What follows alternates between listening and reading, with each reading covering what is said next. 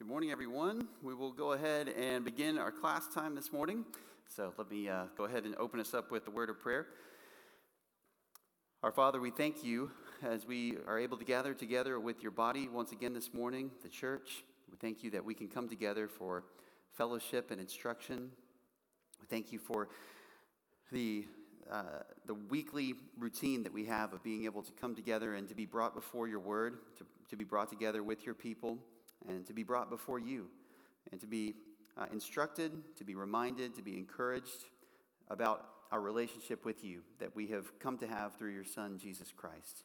And we thank you for this. We thank you that we can come and that we can learn from your word. We pray that we would do so with all humility. We pray that we would do so with understanding, that we would have a, a better view of what you've told us about the way to interact with the, the governing authorities that we would continue to shape our minds not by our preferences or by what the world around us tells us or even our own reaction against that, but rather by what your word says. And so we pray that you would use this time this morning to bring that about in our hearts and that you would inform our worship in this way. We ask all this in Jesus' name. Amen.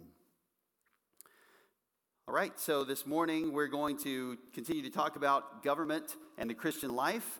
And uh, we have a different kind of perspective to bring this morning the past few weeks, we have had the privilege of being able to sit in the bleachers, as it were, and to talk about all the things that somebody else should be and do, which is to say that we've been able to look at what the government is told to do and told to be in Scripture.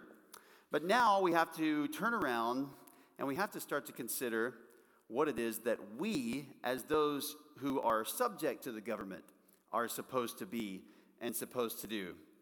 So, so far, in one sense, this has been easy, maybe not to wrap our minds around because of the uh, amount of information that Scripture tells us on these matters, but because we're not the ones having to change our hearts necessarily when we come across these things. But this morning begins to be a little bit different. And I wanted to address that just by starting with this morning uh, the Christian's basic responsibilities toward the state or toward the government. What are Christians supposed to do on a fundamental level toward the government that are over us in authority?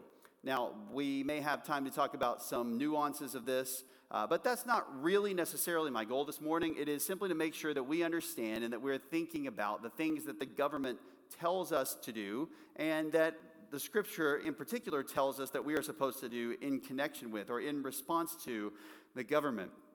And uh, there are six of these that I want to outline for you. And I just want to base this in a passage that you will not be surprised to turn to, which is Romans chapter 13.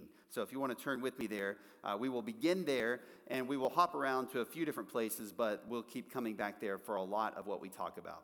So, Romans chapter 13, and I want to read verses 1 through 7. Romans chapter 13, verses 1 through 7. Every person is to be in subjection to the governing authorities. For there is no authority except from God, and those which exist are established by God. Therefore, whoever resists authority has opposed the ordinance of God, and they who have opposed will receive condemnation upon themselves.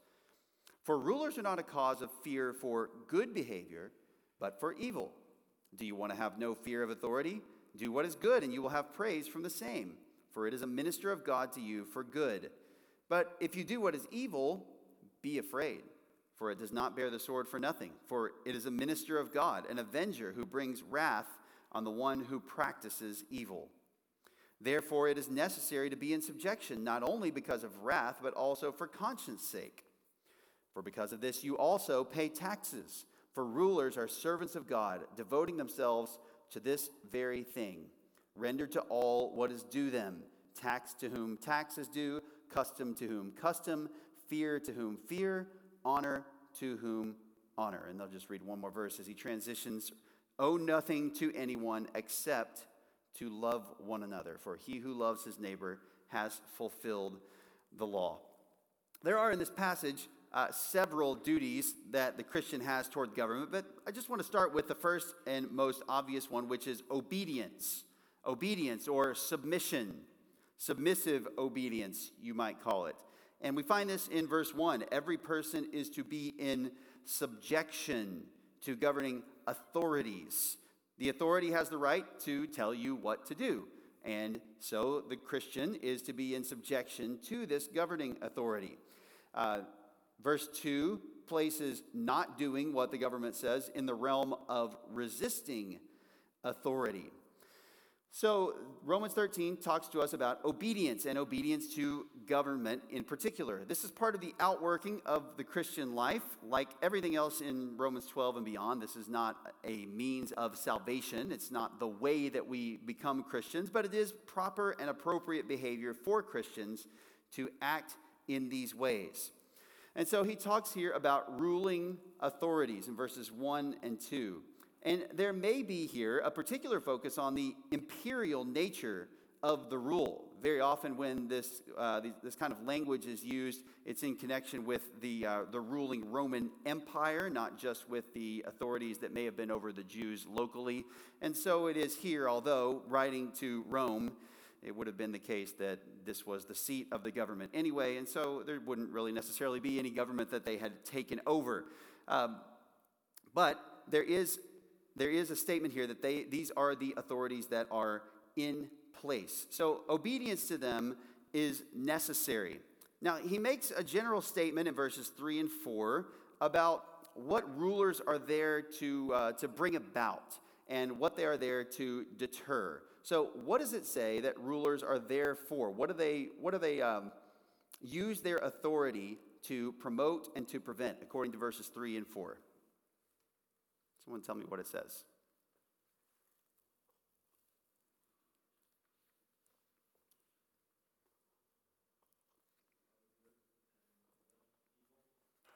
To promote good and to prevent evil. That's right.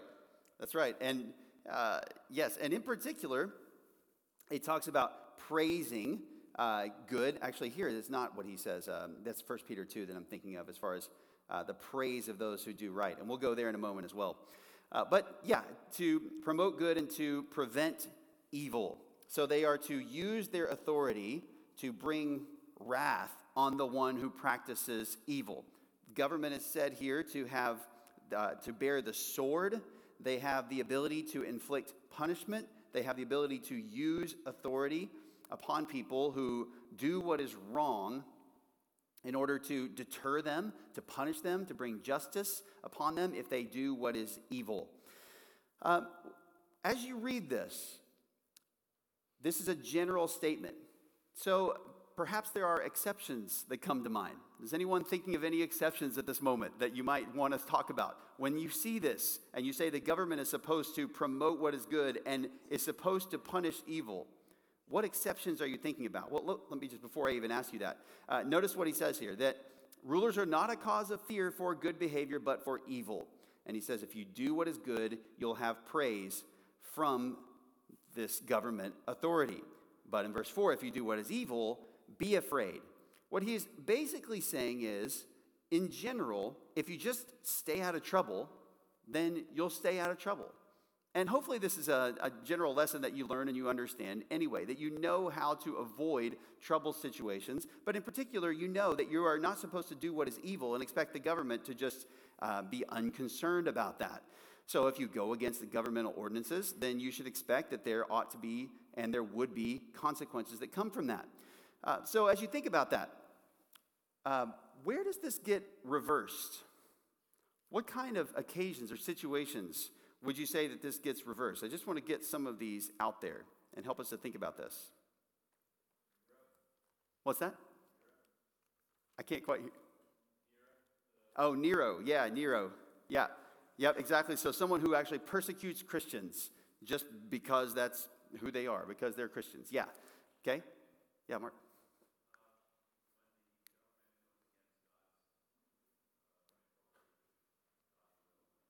Okay. When the government goes against God's authority and God's, God's will, you said? Okay? Okay.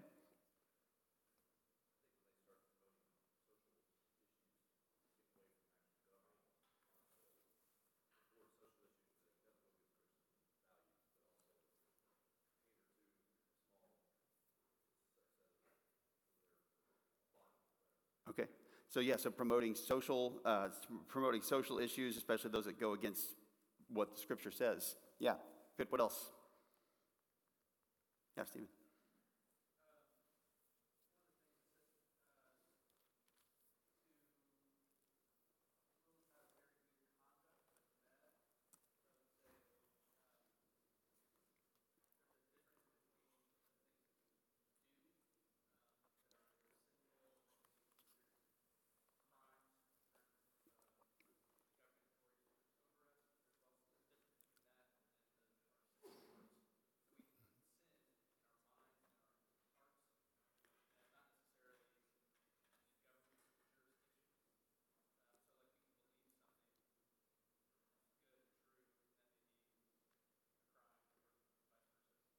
Yeah, so it is focusing on the, the behavior, right? The external behavior, which is all that the government can really do.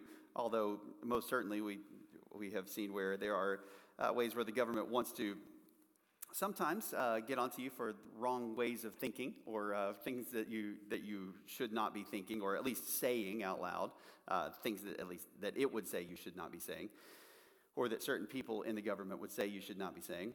Um, 1 Peter 2, let's look at this while we're on this subject verse 13, 1 Peter 2 13.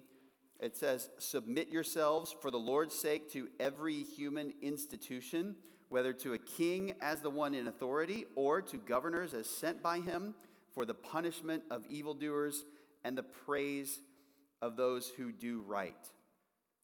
So, again, another statement that governors, that human institutions, human governmental institutions, are basically and fundamentally sent by these rulers, or they are in place to prevent people from just running wild and doing all kinds of evil. Now, I think it's obvious that there are um, all kinds of ways where this doesn't happen the way that it ought to. Um, besides what we've talked about already, what are some ways where this does not take place properly? I just want to make sure we understand these as, as we see these instructions, that we're acknowledging the, uh, not the exceptions, but the exceptions to the way that they should practice it and the way that they actually do it. So, what are some of those things? How does the government act in ways that don't align with this? Anything else you can think of that you've seen? Yeah, Hannah.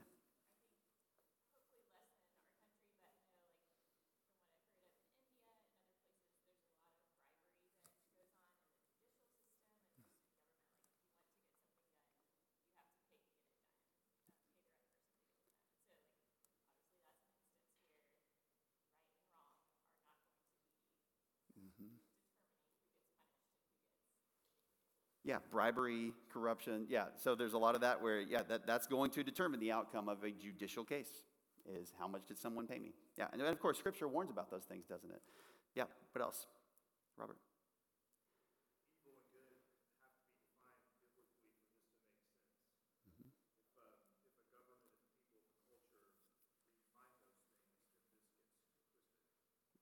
Yeah, it does. So evil and good have to be defined biblically. The interesting thing about this is that Peter is writing under Roman rule, Paul is writing under Roman rule, and they both speak about that as the government kind of like generally getting it right. Um, that they're not going to be right on every particular point, but he makes these statements about government in an area where, yeah, a lot of them are not, they're not going to be biblically based in their government. But as Paul says in Romans 2, uh, even Gentiles, in many ways, recognize the basics of the law of God, that there are certain things that are wrong, or at least they should. This is where I think that many of you might be troubled over um, things that you have seen either in person or in the news over recent years, which is the calling explicitly of things that are good evil or things that are evil good, uh, where adultery, uh, for example, has been basically removed from any kind of stigma almost at all, other than the fact that it personally hurts somebody. Uh, but laws are not really in place to do very much about that kind of thing at all. Uh, where corruption in the justice system is just kind of expected sometimes, uh, not as a rule that it will happen, but you see things and you say, this is, this is not right. This is going to make things kind of backwards or skewed or twisted and it bothers you. So we, of course, should uh, we should expect that people before God are accountable for what they do in the way that they use government. But we've talked about that in the past. Uh, Paul and Peter state that just in general, the way that the government works is we're supposed to do what the government says. And in general, when people do wrong, they are punished for it. And in general, when they do right, they will not be punished for it. Uh, so, again, recognizing the exceptions, we do need to make sure that we have the fundamental heart that we would do what God says in this way. And we can navigate the, the weird uh, exceptions. We can navigate when they get the moral standards wrong, and we can, uh, we can take God's word and we can apply it in those situations. But I think it's important up front that we come to all of those things with a heart that is in our direction, intending to follow what these passages tell us. Submission is the, the fundamental principle and the fundamental instruction. So, what he says uh, is instructive here in verse 16 act as free men and do not use your freedom as a covering for evil, but use it as bond slaves of God. Don't use your freedom as a covering for evil. Uh, I have observed, and you may not agree with this, but I would argue uh, and would ask you to consider this that um, many Christians today have unsubmissive hearts toward authorities over them, that they justify on the basis of the distortion that these authorities make toward right and wrong before God. And if they can show enough things that these authorities do wrong, then they can justify not doing anything that the government says at all at any point that they want to. And they use their freedom as a covering for evil. And so they say the government is overreaching. That's not the government's sphere. The government does have, doesn't have the right to do that. Um, that's the church's territory, or that's the Bible's territory, or that's the Christian's territory, or the government isn't aligning exactly with this standard, or the government is full of corrupt people. Um, the government is unrighteous. And taking that, and rather than being careful and precise to only go against government in those specific areas, they throw out the entire baby with the bathwater and say, well, because these people say these wrong things and do these unrighteous things, then I don't have to do anything the government says anytime I want to. And I think that I've seen the spirit of that very much show up over the last few years, uh, starting especially with uh, what happened with uh, everything connected with COVID, starting nearly four years ago now. So I would just challenge you to make sure that this is not your attitude, that you don't use this concept of government being evil or people in government being evil or them not doing their job to just kind of say, well, I don't have to listen to anything that they say. Make sure that that's not what's going on in your heart. And we need to recognize that we are tempted constantly to autonomy, to ruling ourselves, to getting our own way that we love to have that. And we will look for any excuse that we can have to just be able to do whatever we want rather than to submit to the Lord's authority. And the Lord does uh, bring his authority onto the earth by means of fallen, even unbelieving governmental rulers. So don't use your freedom as a covering for evil. Um, many times people will do whatever they want under this guise, they'll say, well, government is, un- is evil. I'm a Christian, and therefore anything that they're coming after me for, they're coming after me because I'm a Christian. And they connect it all with persecution. And they forget that in many cases, it's actually just that they're not doing what they're supposed to be doing. And 1 Peter 4 addresses this issue. He says, in, um, starting in verse 14, he says, If you are reviled for the name of Christ, you're blessed because the Spirit of glory and of God rests on you. Make sure that none of you suffers as a murderer or thief or evildoer or a troublesome meddler. But if anyone suffers as a Christian, he is not to be ashamed, but is to glorify God in this name. And what he's saying is just because you're a Christian doesn't mean that your suffering at the hands of another authority or somebody who persecutes you is actually persecution for being a Christian. It might just be that you're doing something wrong. Now, that doesn't always mean that you're doing something wrong. And uh, after evaluating whether you are or seeing whether you line up with Scripture, it's right to say, yes, I am suffering for doing what is right, if that's in, in fact the case. But don't just assume that because you have a problem with an unrighteous person, that the problem is with the unrighteous person. Or if you have a problem with a government that's imperfect, that the problem is just with the government. we also need to make sure that we have hearts that we are submissive to the authorities that are placed over us. And so then, um, we are to do this with a driving motivation in verse 15 of chapter 2. Such is the will of God, this is in 1 Peter 2, for such is the will of God that by doing right you may silence the ignorance of foolish men. First Peter is full of statements like this where our goal is to be gospel witnesses, where people are supposed to see our conduct and see its consistency and its integrity and to see its godliness. And on that basis, we are supposed to be able to put down attacks against us. And it's on the basis of our character. That's what it's supposed to be. So we have this motivation behind this of uh, doing what is good for this reason. Now, then, uh, what do these passages mean? Well, they mean that you obey, basically, they mean you obey the laws, and it means that you submit to law enforcement as they enforce the laws, and that both of these things are involved. Um, I want to talk about that for a second because um, I think it's obvious to most of us that there are laws that are. Um, let's just say, not even intended to be enforced in the first place. Do you know about any of those? If you think about any of those, or perhaps laws that are on the books from, I don't know, a couple hundred years ago that have just never been changed, that everyone knows are never going to be enforced. Um, I think there was a, a recent bill within the last few years in the federal government that we were told the people who wrote it had to pass it so that they could do what? Anybody know? Find out what was in it. Even the people writing the laws, writing them, so to speak, didn't know what was there. Now, again, this is not a blanket uh, excuse to not do what the government says.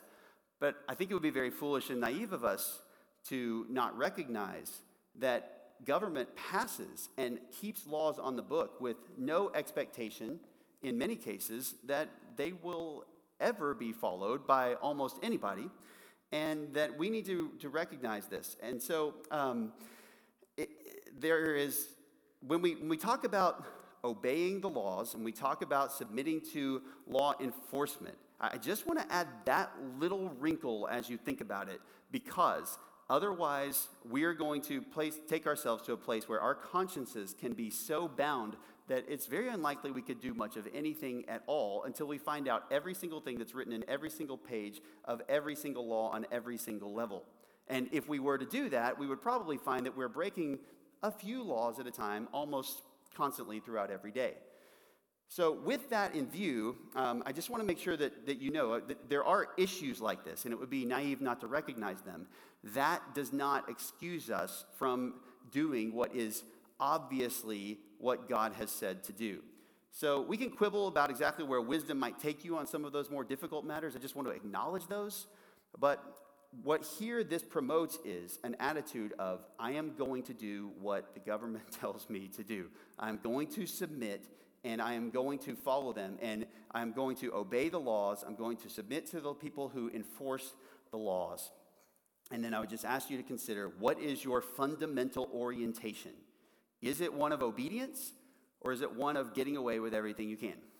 Is it, I'm going to throw off the constraint of the government, or is it, God has ordained this, God has ordained these rulers, God has ordained these things to be in place, and I'm not going to just buck against it, and I'm, gonna, I'm not going to just fight it, and I'm not going to just resent it. I'm going to do what I'm supposed to do. What is the fundamental disposition? And anything else that, that may or may not be a, uh, uh, that may be a, a sticky issue, you can work that out. But here, the fundamental orientation obedience or disobedience.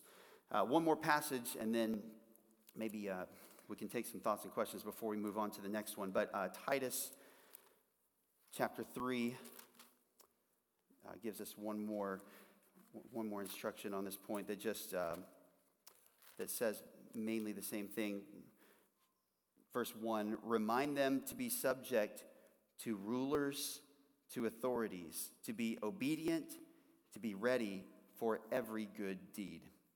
So, this is here, this is the instruction. We're supposed to be in subjection to them. Right. Questions, comments so far on this responsibility.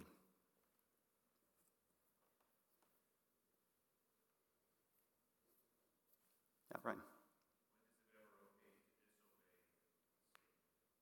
When is it okay to disobey the state? Uh, it would certainly be the case when they directly tell you to do something that the Bible forbids, or when they forbid you to do something that the Bible commands.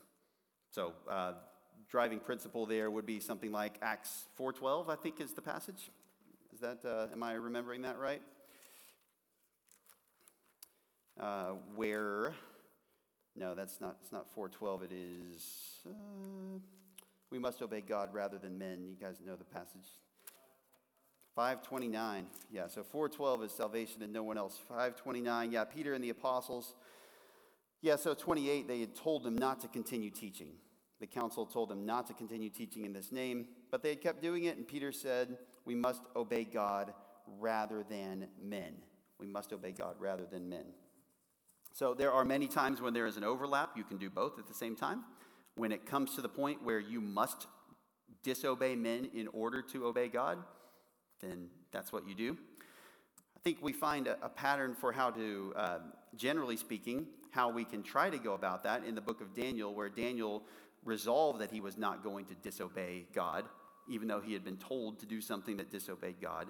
But before he simply went straight to that, he did try to find a way to get an exception, to appeal to, uh, to the authority over him, and God granted that appeal. God granted that. So Daniel was uncompromising in his heart. He wasn't going to do it anyway, but he did appeal and try to find a way to where his disobedience to government would be changed into not disobedience to government by the time that he did it. So we find that as well. So, yeah, when, whenever you are told to do what God says not to do, or when you are told to not do what God says to do, then that is the time when you know this is, I just am not going to do this. Yeah. Yeah, Ryan.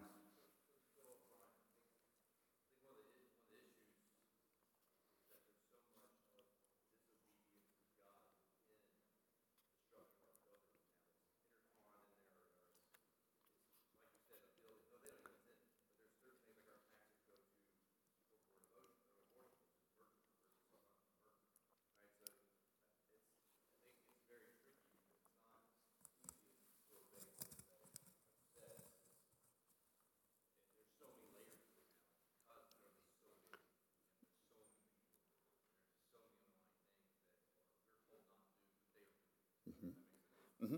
Yeah, and, and, that's a good point because uh, there are a lot of people who have a hard time, and I, I think there are people who have moved out of the United States because they say, I cannot pay taxes to a government that funds these things.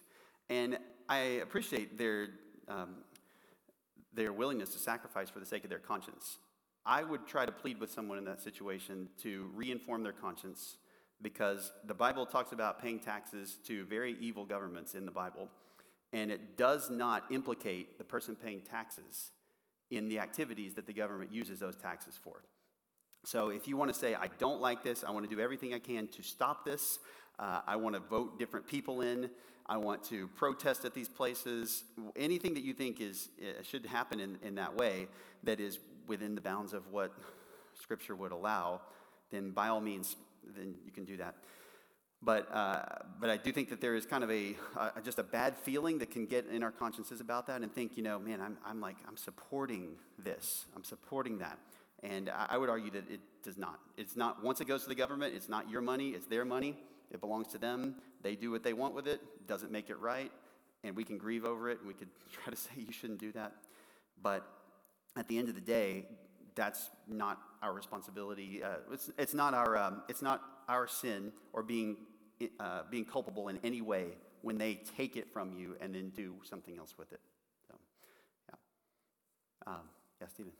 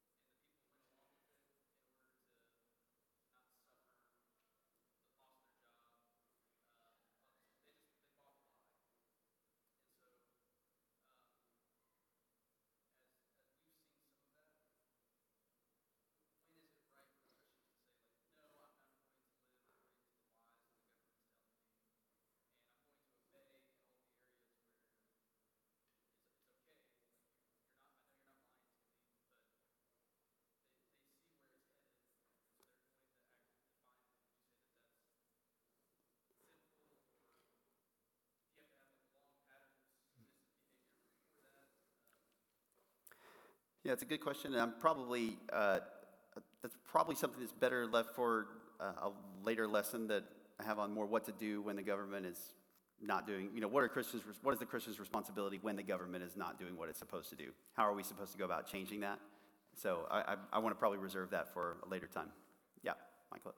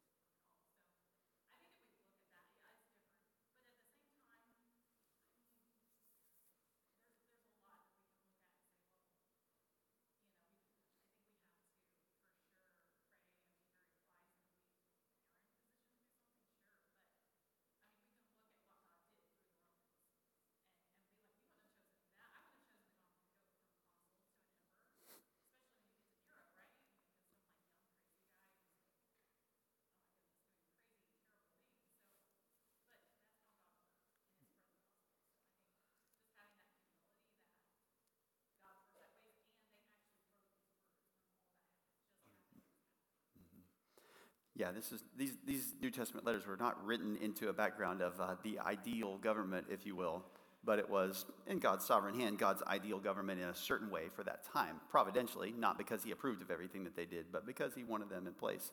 Uh, that doesn't mean that there should not have been a change in some way, of course, to what the government did or who was in charge, but, um, but yeah, we should be thankful for the things that did come about through that. So, yeah, good, Jesse.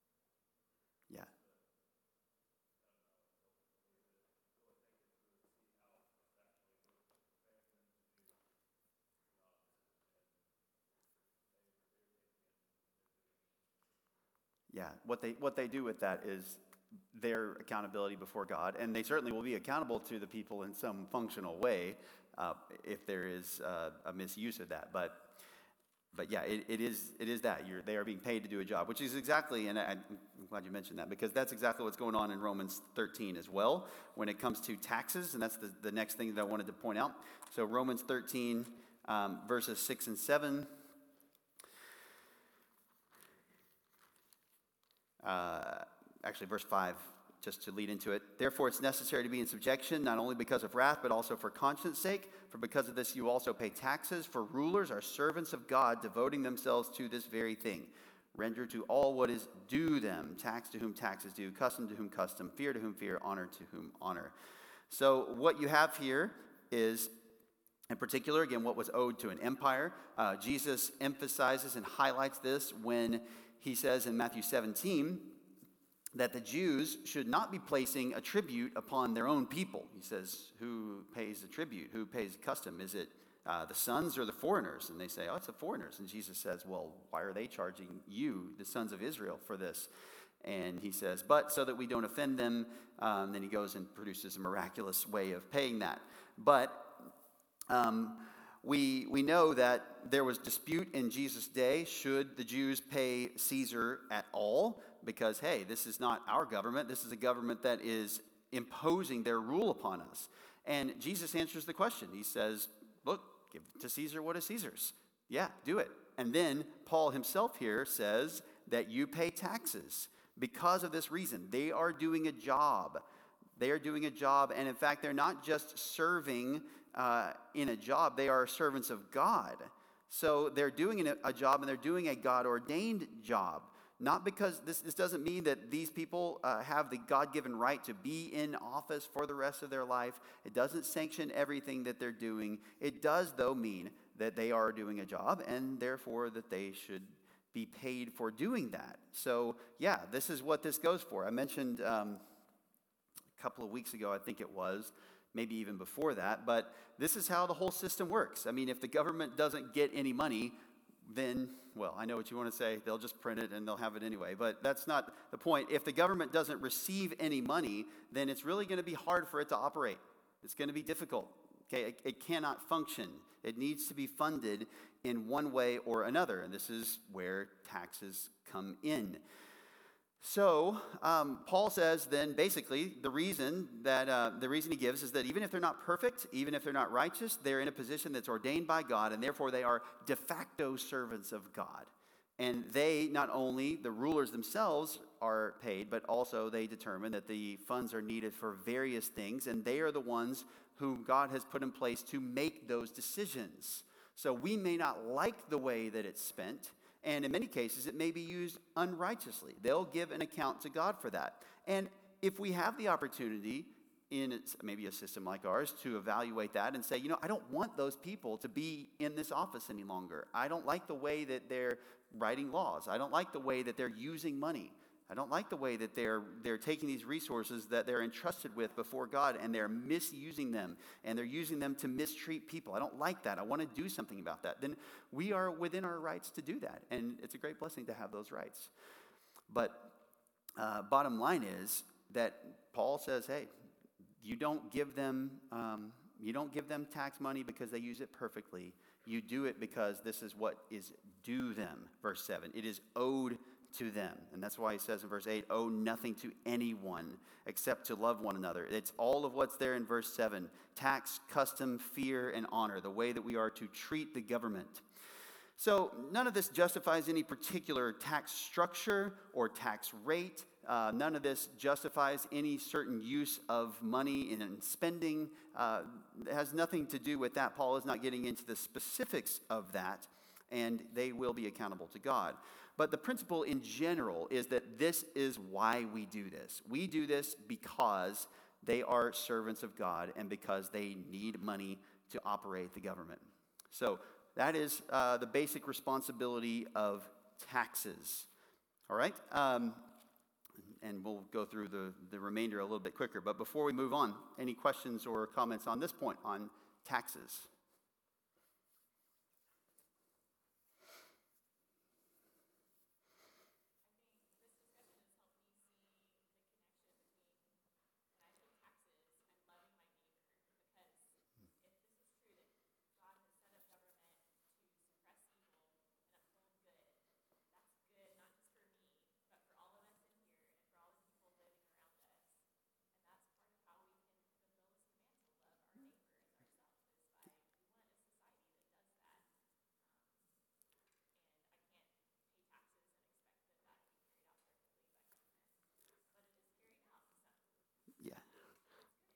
Yeah, that there, there is some percentage of the taxes that you pay that does go toward loving your neighbor and helping them to, to prosper because there is such a thing as the rule of law that, that uh, deters crime and deters harm from happening. Yeah, it's a great point to make. And uh, look, this is where, I mean, rather than resenting the paying of taxes, we should see it as, I mean, look, Romans 12 talks about uh, service of worship in verse 1. And all that follows is from that, that you are a living sacrifice to God.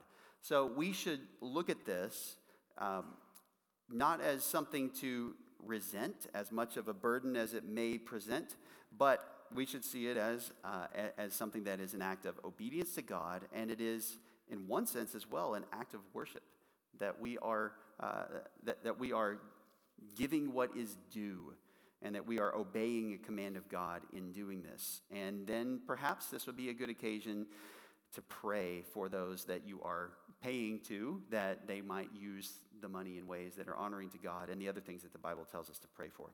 All right, let me uh, talk about the next point, which is honor and respect. It's here in verses uh, in verse seven, honor and respect, where he says, tax to whom tax is due, custom to whom custom, fear to whom fear, honor to whom honor. Fear to whom fear, honor to whom honor. Titus warns against the opposite side of this when in Titus 3, verse 2, he says, uh, to malign no one or to speak evil of no one, to be peaceable, gentle, showing every consideration for all men. Exodus 22, verse 8 tells us, Do not speak evil of who? A ruler of your people. Do not speak evil of a ruler of your people. And Paul, uh, in Acts 23, seems to only be uh, grieved over his uh, strong words for a particular person once he found out that he was the ruler of the people. He says, uh, uh, verse 3 of Acts 23 God's going to strike you, you whitewashed wall. Do you sit and try me according to the law and in violation of the law ordered me to be struck? And the bystander said, Do you revile God's high priest? And Paul said, I wasn't aware, brethren, that he was high priest. For it is written, You shall not speak evil of a ruler of your people. He says, uh, Oh, I did something wrong. And I wouldn't have done that if I had known that he was the high priest. It's very interesting. He says that there is a certain way of speaking, even if it's true that he was not to do toward this particular person. It's very interesting. Uh, I wonder if this concept of honoring and not speaking evil of rulers plays into the way that you uh, conduct yourself in our political discourse. Would you be able to say, I, uh, you know, I don't speak evil of the ruler of, of my people. I, I don't speak evil about them. Uh, this is not to say that there are not things that can be recognized that they do that is evil. It's not that you are having can't have a, uh, a sort of civil discourse amongst one another and say, you know, I see this flaw and this flaw, and I'd really like somebody else. You know, this is a problem. I, I'd like to pray for this thing, or that you can't make arguments about people. It doesn't mean any of that. But what is this talking about? It's talking about reviling. It's talking about uh, harsh speech about someone or towards someone just disrespectful kinds of speech. Uh, there is a certain honor that this kind of office bestows upon someone in the way that the Bible actually picks up and, and runs with. This is not just human authority saying that governmental office holders are supposed to be treated with respect. But there is biblical basis for this in several passages that I've just mentioned. So I just want to challenge you to think carefully about the way that you might speak about people who are in these positions and, and see. And I know that the applications of this can run in, in very many ways, and, and hopefully your wheels are turning on this a little bit. But just let this be a governing framework. Uh, do you honor and respect people who are in positions of authority in the government? Do you treat them with respect? Or do you treat them with reviling and maligning? Do you speak evil of them? Um, in particular, are you saying things about them that aren't true? Or are you careful to speak the truth about them? Uh, but also, just the way, the demeanor, the attitude with which we speak, it ought to be very careful and it ought to be in keeping with what Christian standards are, not what, what the world around us says that we ought to speak about them with. So, honor and respect. Honor and respect. Where does this come up? Let's think about this for a second. How does this apply?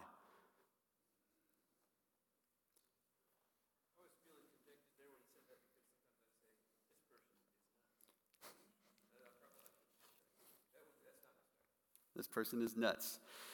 That can be just like kind of a calm, you know, uh, distant observation, perhaps, but many.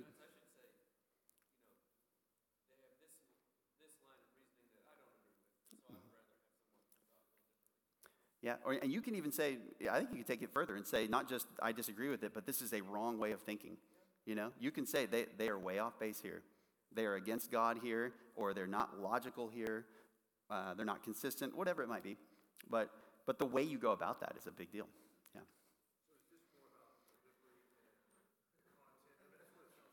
Is it about the, more about the delivery than the content? Mm-hmm. Mm-hmm. Mm-hmm.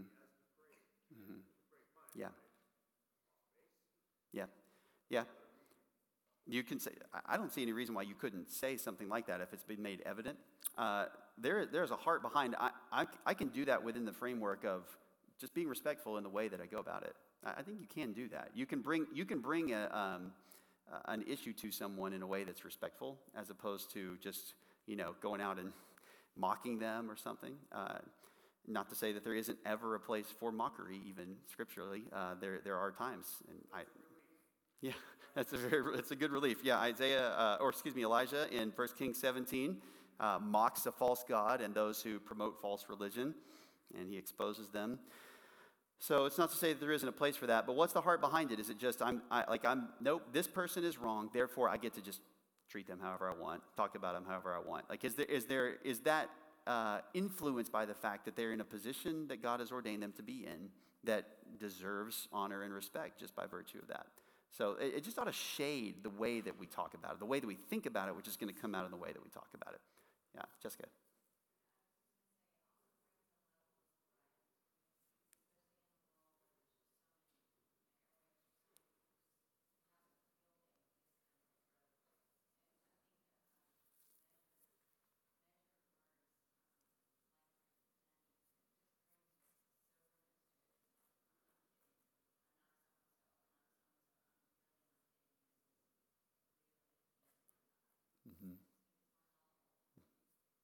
Yeah, so it, yeah, it can, it can have some very good effects, can't it? Yeah, yeah. Because it shows that you're not just in it for the laughs or you're not just in it for the, you know, the, the clicks or anything like that. But uh, I am actually, I actually see a problem here that's a real problem. I would like it to be changed. This is because of the way that I understand this situation to be interpreted by God's word. And I just, and I want to do something about it in that way. Yeah. Yeah. Yeah, Stephen, Mark.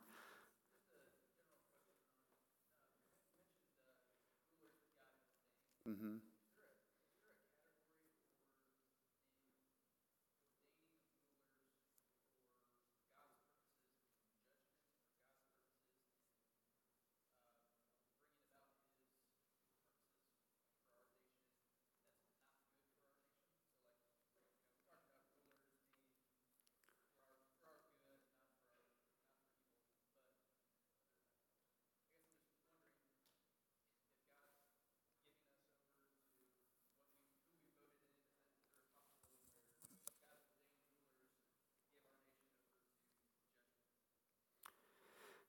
Uh, it could be that God has ordained rulers to give our nation over to judgment. Uh, that would that could still uh, partner with at the same time these these general principles being true that they punish evil and then that they kind of reward what is right. But at the same time, they're doing things that undermine the structure or whatever. I I, I could. Mm-hmm. Yes. Um, the uh, so First Kings twelve, I think it is. Uh, Samuel, no, First Samuel twelve. Samuel tells the people that if they obey God, then the king will obey God. It's kind of an interest. You kind of have like both influ- one influences the other in both directions. Um, and he says, as long as your heart is following the Lord, then your ruler is going to follow the Lord. If you don't, it's going to be the opposite. And, and certainly, uh, there were evil rulers that came upon Israel that did all kinds of things. Like um, they they caused the further downfall of the nation. Uh, seems to be that God's judgment was or His discipline was enacted through that. Um, you even have a guy that was ordained to be king who tricked everybody into thinking that he was you know uh, that he was uh, serving Baal, and then he was used to you know he lured them all in. So Jehu, you know, and, oh yeah, he's I'm going to serve Baal a lot, and then he just lured them all in and, and got rid of them. But was he in it because he was trying to serve the Lord? No, he was used by God for that purpose uh, to eliminate a lot of idolatry. But he wasn't himself honoring the Lord. So there's a lot of those kinds of things in what God ordains that are a little bit more um, just what his purposes are versus what we're told to do, what rulers are told to be and do. So yeah, Mark, and then we'll then we'll wrap up. If you still had something.